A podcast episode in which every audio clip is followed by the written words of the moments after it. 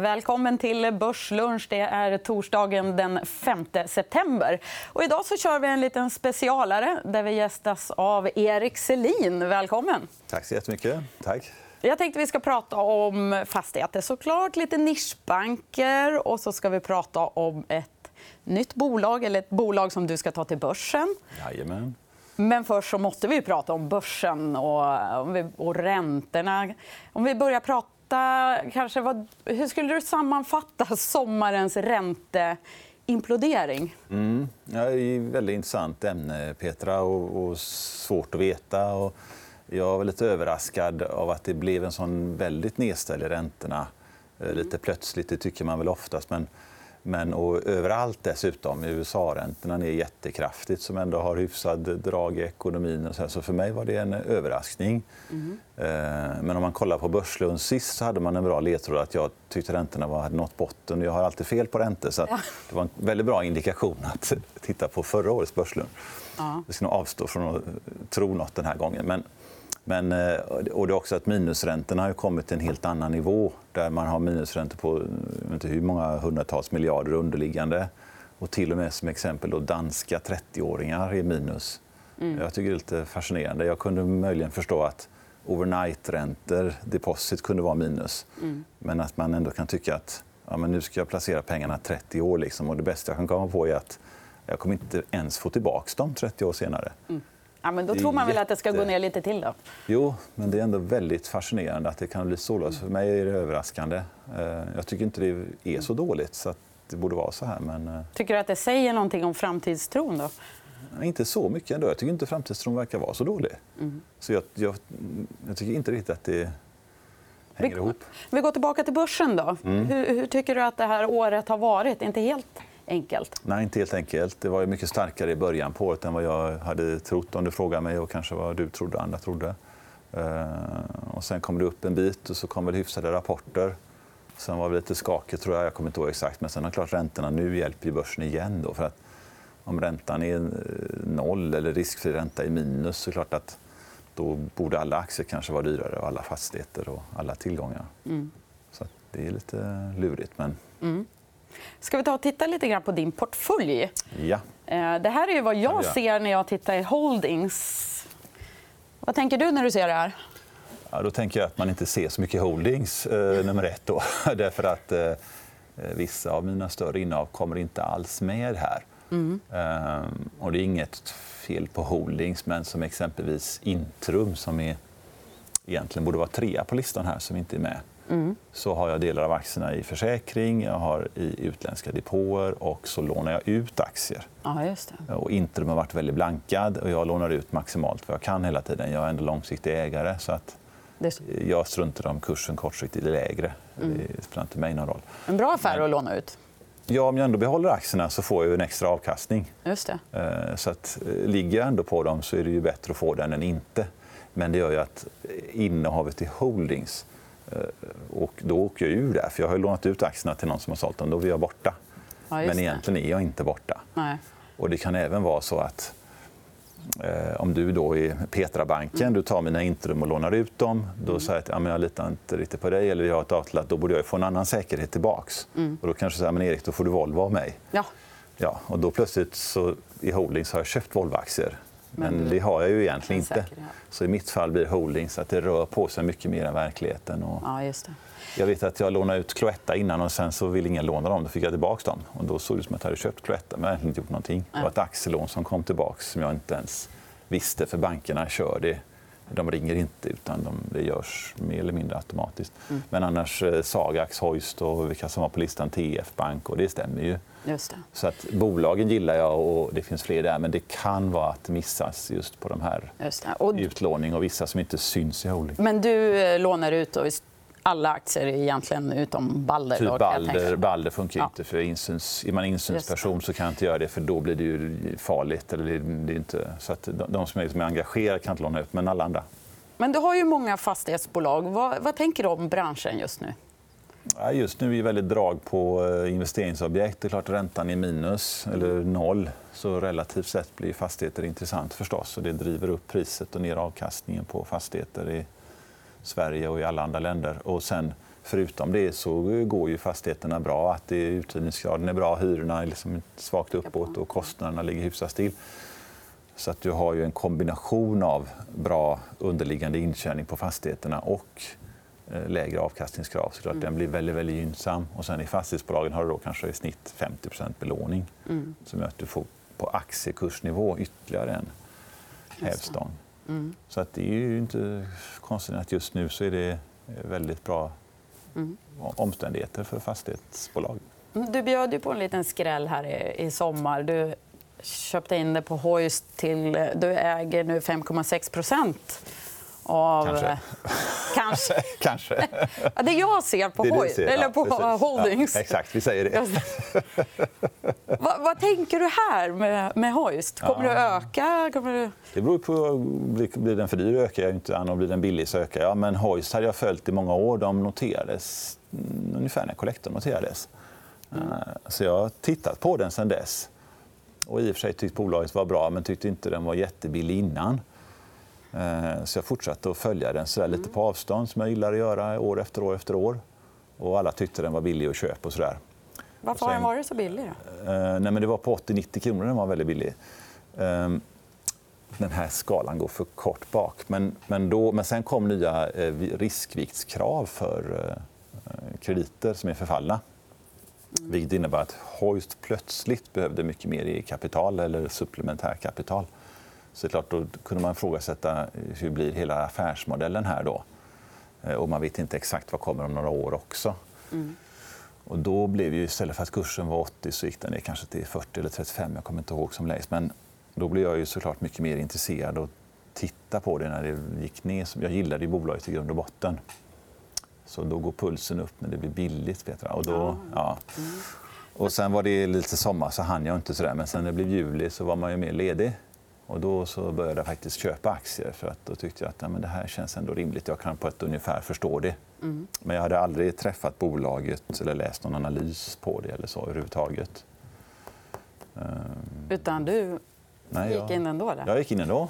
Ja. Ehm, och sen kom de med en bra eh, halvårsrapport. Lite, lite tråkigt. Då studsade kursen upp. Så då hann jag inte med mer aktier 3,4 miljoner tills rapporten kom. Jag kunde inte köpa fortare egentligen. Nej, eh, och sen så fick jag flagga och då hörde bolaget av sig. Och då fick du lite mer info? Eh, nej, ja, men då gick jag och hälsade på dem. Det var ju jättetrevligt faktiskt. Så träffade jag vd och ekonomichefen och IR. Det var jättetrevligt. De kändes väldigt bra. Det mm. var väldigt bra personer. Och, eh, ja, så det, var, det var trevligt. Men som sagt, jag hade aldrig träffat dem innan överhuvudtaget.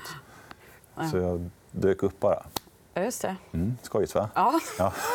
Här kommer herr Selin och knackar på. Ja. Men andra bolag då? Du gillar ju... Hoist är ju eh, kanske lite mer som in...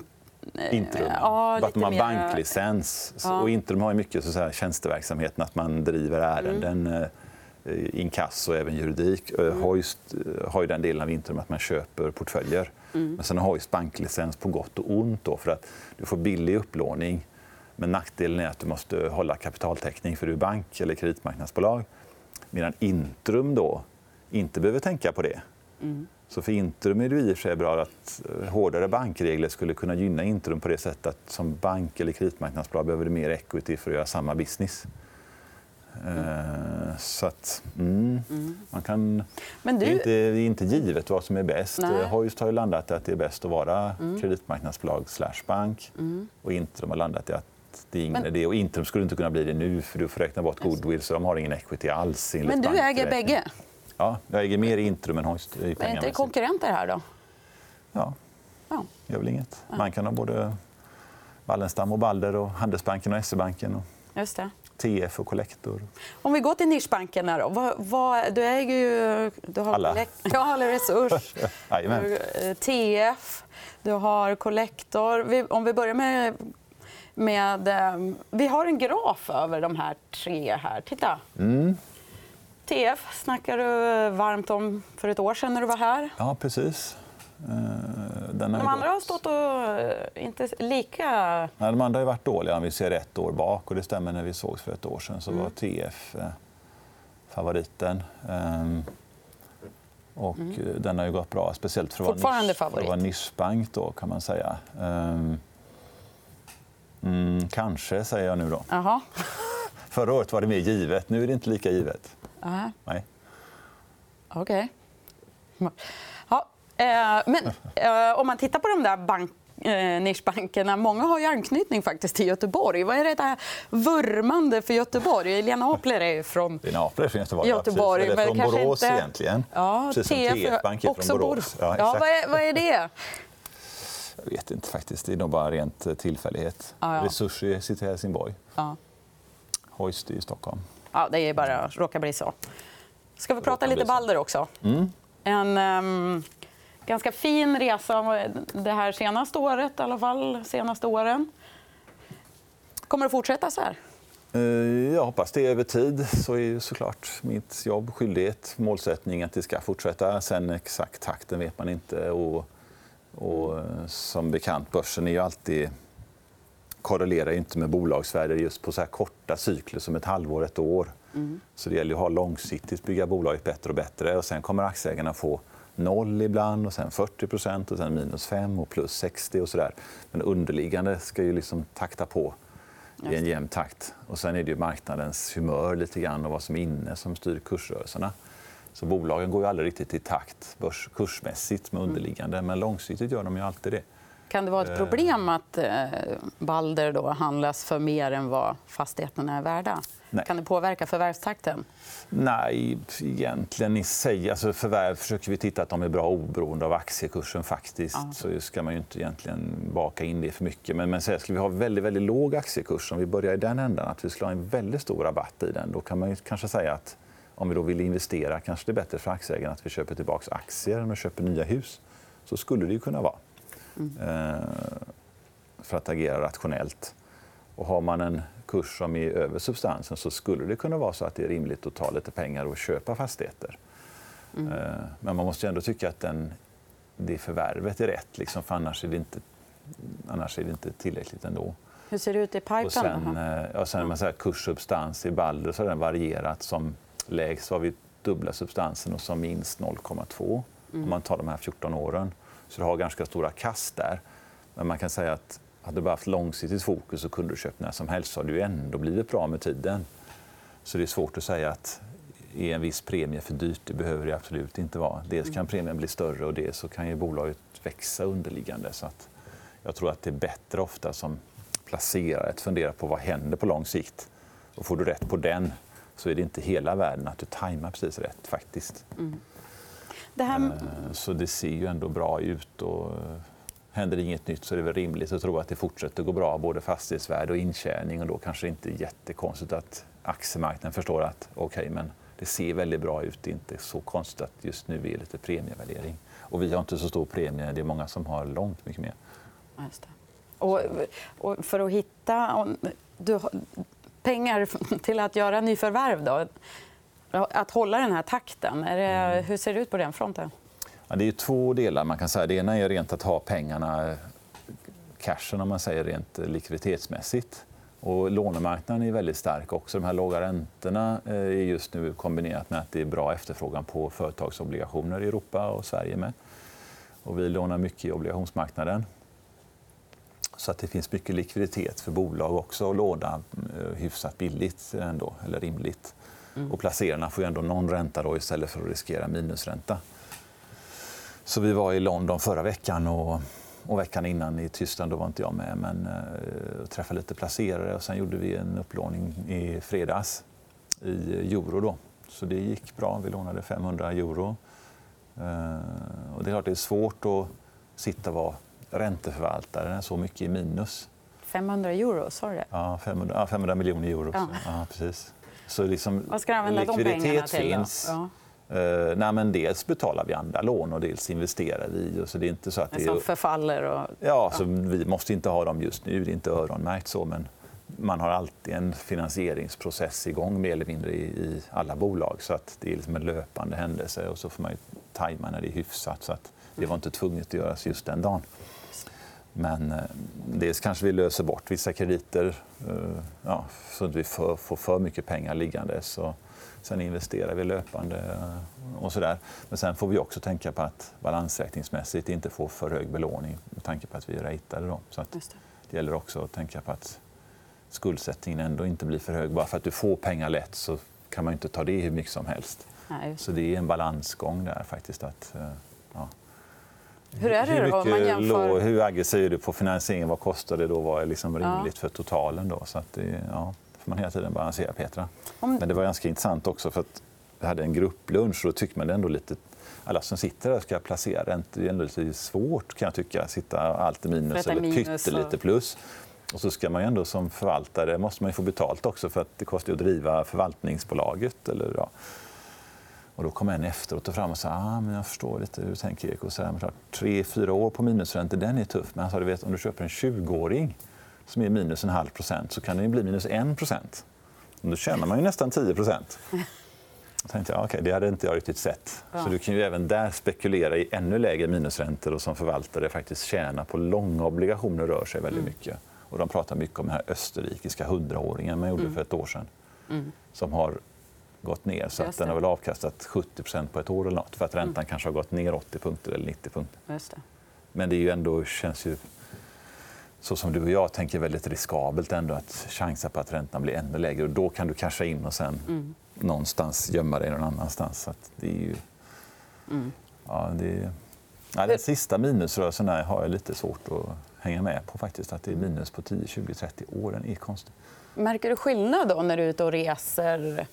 Dels fastighetsbranschen. Fastighetsaktierna har gått väldigt bra. Mm. Eller går ju bra, men den har gått väldigt bra här i Sverige om man jämför med övriga Europa. Ja. Och just, det har de gjort. Är det kanske intressant för dig att köpa saker med aktier här? Utomlands. Just det. Eh, ja, den har också en del som har frågat på det och treva lite. Ska vi göra det? Så jag är inte sugen på det faktiskt. Mm. Så jag har inte tittat på något bolag. Nej. Så jag känner mig inte jättesugen på det. Men en del tycker att det kan vara en idé att titta på det.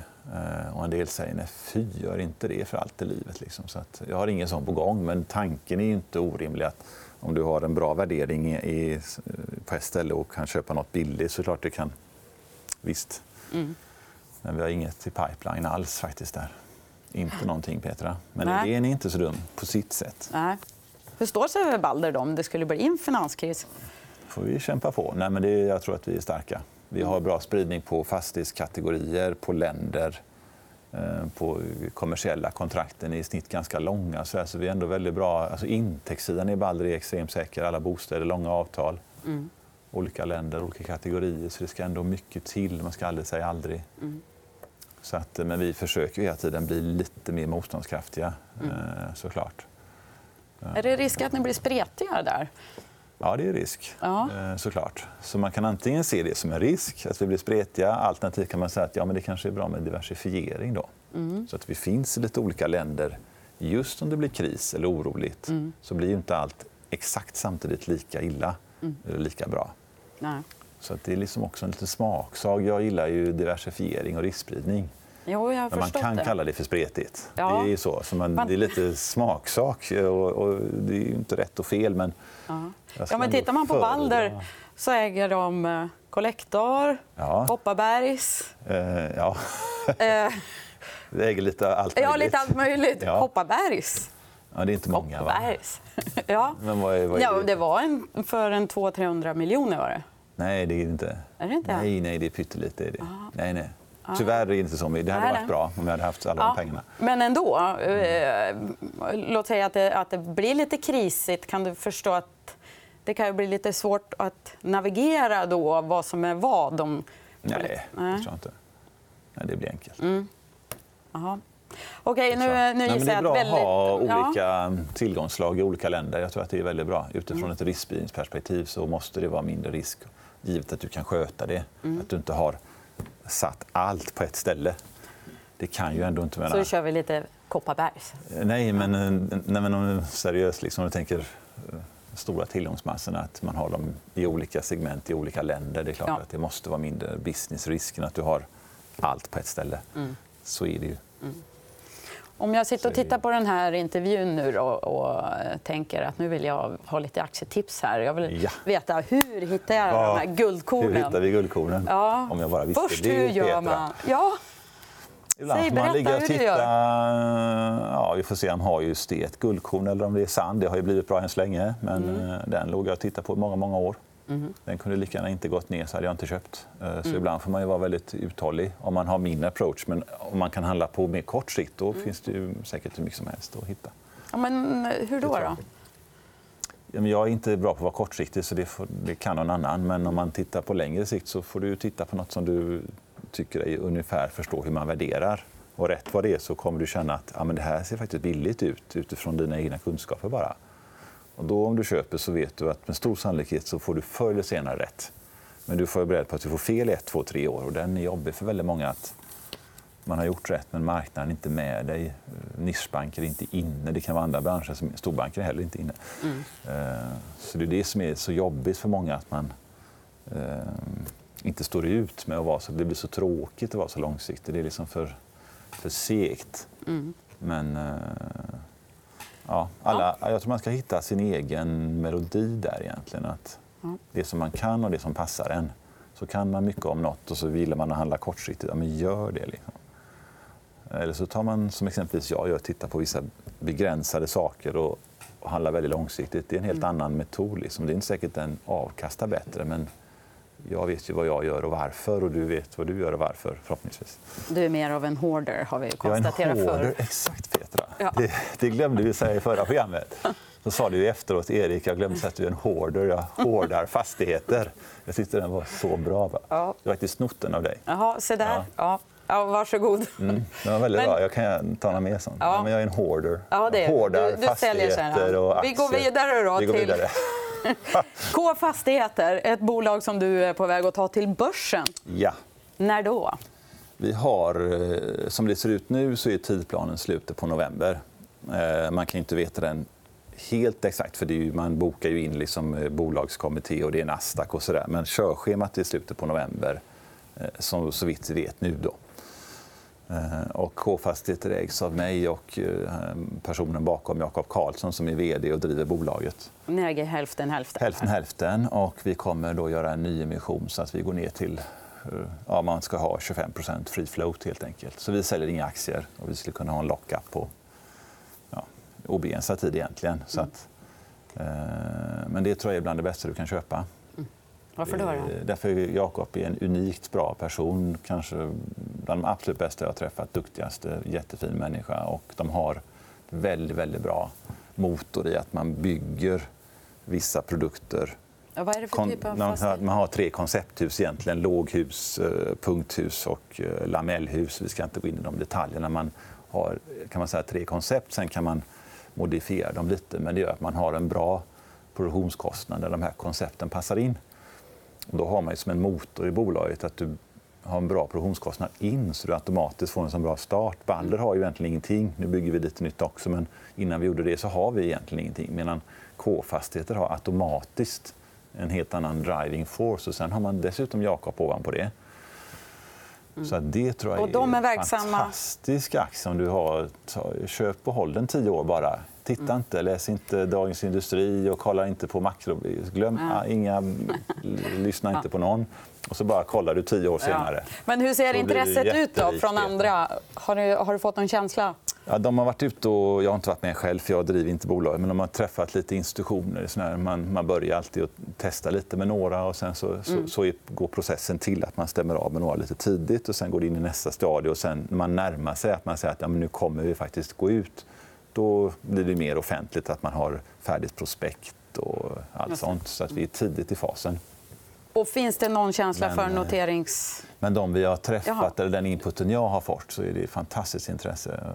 För jag har sagt till någon att ni borde titta på det när det kommer och har fått återkopplingen att nej, men det är sällan man tycker något är bra, men det här är verkligen riktigt bra. Och någon känsla för vilken noteringskurs? Nej, vi har inte kommit? Mm. så långt. Nej. Så jag tror att om man räknar kurs substans, då, som vi tittar fastighetsbolag, så gissar jag att den blir ganska dyr om du bara ser på det måttet. Mm. Eh, Men det gör inget, det kommer växa i kapp. Så där får man inte tycka att ah, det är lite dyrt, liksom, för då missar du den och sen kommer du aldrig komma in. Mm. Så ibland är det rätt att köpa saker lite dyrt. Då skulle den vara lite för dyr och gå ner 10% strunt i det. Utan håll den bara. Så det, är faktiskt, eh, det ska bli väldigt, väldigt, väldigt roligt. Jätteskojigt. Många aktieägare, eller potentiella aktieägare tror jag, köper mycket Erik Selin. Mm. Hur ser du på det? Ja, det, är ju, nej, men det är ju hedrande, såklart.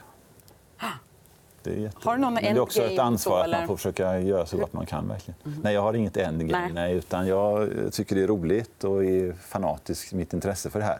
Så det är det som är min behållning. Och jag träffar skojiga personer. Nu träffar jag dig idag. Man har roliga möten, man försöker hitta mer affärer och så utveckla och se hur långt vi kommer egentligen. Det är väldigt, väldigt roligt. Och sen kan man se typ att nyproduktion som vi gör, K-fast det är mycket det, men Balder ökar ju upp det också väldigt mycket. Det är också skojigt. Man ser att man kan göra om hela stadsdelar från att ha haft en karaktär till att faktiskt bli eh, mycket bättre skulle jag säga i många fall. Att man kan förtäta olika upplåtelseformer, rusta upp. Och liksom, det är väldigt roligt bortsett från att ekonomin ska gå ihop så får jag väldigt glädje. Byggstarter tycker jag är, liksom är orimligt skojigt. Så när man har det alltid så tycker jag liksom det är liksom orimligt roligt att vara första spadtag för 30 eh, marklägenheter. Det är liksom mycket roligare än vad det egentligen borde vara. Men det är på något sätt att det, det är ändå en utveckling. Man ser framför sig här kommer nya personer bo. Och, ja. Det är väldigt skojigt. Sen måste ekonomin gå ihop eftersom jag har andras pengar som du säger. Förtroende. Så man kan inte göra det för att det är skoj utan det måste vara vettigt också. Men, Så jag har det väldigt bra. Jag är jätteroligt. Du, stort tack för att du tog dig tid. redan? Ja, det är slut. tack för att du kom hit och tack så mycket för att ni har tittat. Missa inte Börslunch imorgon. Vi är tillbaka klockan 11.45 i vanlig ordning. Hej!